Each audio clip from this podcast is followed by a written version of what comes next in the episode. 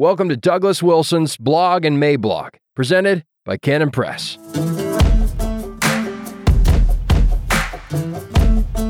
The Right Kind of Beauty Treatment, July 27th, 2022.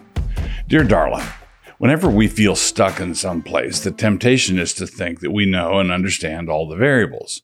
We know that we are stuck, and we therefore assume we know why we are stuck. You notice your birthdays are continuing to go by, and you had assumed when you were a little girl that you would be married by this point, but you aren't, and so what's the deal?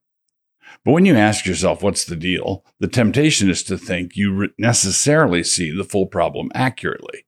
You don't have the solution, but you think the nature of the problem is self evident. The problem is that there are not enough guys, or the guys are not coming around because somebody needs to light a fire under them, or you need to change what you're doing with your hair, and so on. And I do grant that those things that you see could easily be part of the problem. You see the basic fact of the problem, and you likely have identified some of the factors that have created it. But one of the things you should also want to do is to run a spiritual inventory in your soul in order to see whether there are any internal and invisible things that are getting in the way. Sometimes these internal things are hangups that you halfway know about, but don't like thinking about. And other times you don't know anything whatever about them, or you do know about them, but reckon them as being among your virtues. The question is how you can get at those things which you cannot see. Or better, how might you dislodge them so you could see them? With that said, by way of tantalizing introduction, let me go straight to my suggestion and then follow it up with some comments on how it might be related to you in your unmarried state. My suggestion is that you should sit down and write your father what Nancy and I call, quote unquote, a respect letter. We have seen this have a big impact in the lives of many young women. We also know that you have a good relationship with your dad, and so you are not trying to fix anything in your relationship. But that doesn't mean that it won't dislodge some things in your heart when you sit down to write it. And if you pick those things up and look at them closely, you might learn some things about your relationship to your future husband. You don't have a husband to relate to. So, what I'm urging you to do is to practice on your dad. When you go through this process of respecting your dad, it gets at a number of things in a young woman's soul. It is also going to do a different kind of number on your dad, also, but it will not be negative at all. He will really appreciate it. Let me flip this around so you can see more readily what I mean. Suppose you overheard me giving this same kind of counsel to Dawson. Before he had a girl, suppose I told him to practice on his mom giving attention, being thoughtful, sending flowers on appropriate occasions. If he set about doing that, you would think it wonderful and sweet and thoughtful. But you will have noticed that I told him to write a different kind of letter than I'm telling you to write. He should write a love letter to his mom, and you should write a respect letter to your dad. This is because men and women are different, and the scriptural emphasis on their assigned duties is correspondingly different. Scripture tells husbands to love their wives, and Scripture tells wives to respect their husbands. Whenever I get into this, I always want to qualify it because Scripture also teaches all Christians, regardless of their sex, to love their neighbor. And it also tells all Christians, regardless of their sex, to respect their neighbor. But when the Bible is addressing men as men and women as women, it tells the men to love and it tells the women to respect. This tells us at least two things. First, it tells us what the other sex needs to be receiving from us. From the Lord's command to Peter to feed my sheep, we may infer that the sheep need food. Women need love and men need respect. The second thing we can infer is that shepherds need to be reminded of their duties with regard to this feeding. Men need to be reminded that they must love, and women need to be reminded that they must respect. Men need to be reminded that they must love, and women need to be reminded that they must respect. It is easy to drift into a state where we take life for granted along with all the other people in our lives. And when we learn that we need to be reminded of a particular duty, we should assume that we have a propensity to drift away from that duty. If I told Dawson to practice his love and affirmation on his mom, and he found the words sticky in his throat, and that he was overcome with a strange and unidentified reluctance, he should conclude that something was going wrong. His quote unquote love muscles were atrophying. The same thing is true of you. Your respect muscles were atrophying. The same thing is true of you. Your quote unquote respect muscles were atrophying. The reminders came just in time.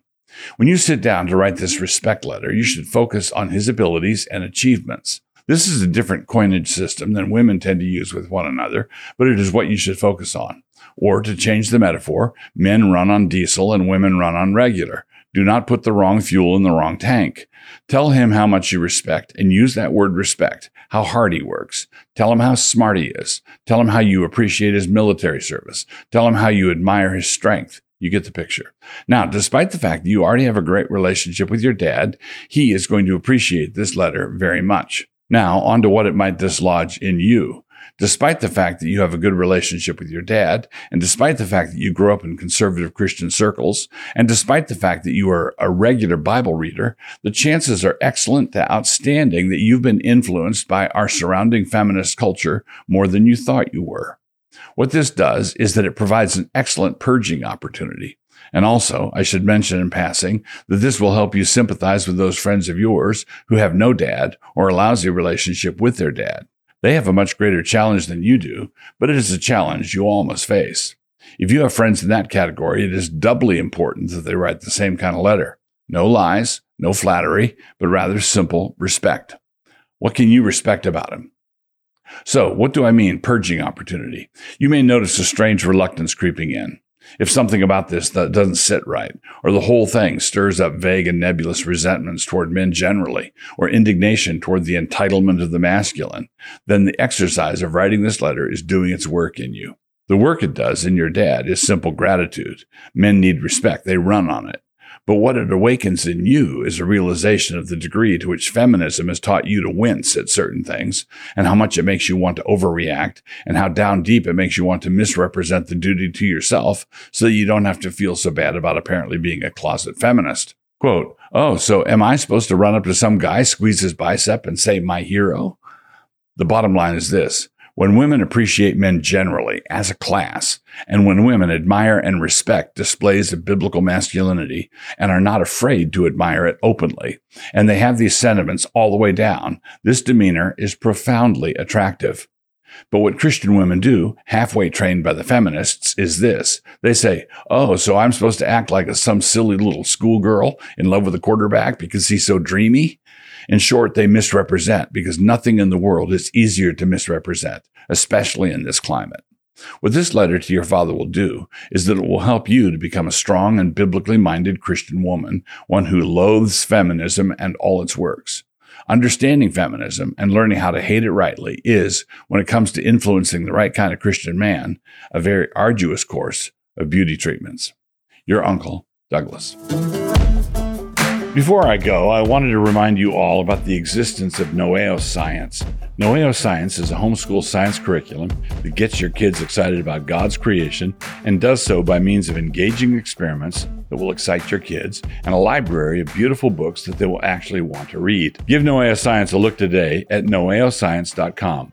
But in order to get to that website, which you need to do, you must spell it right. That's N O E O science.com, not E I E I O but N O E O.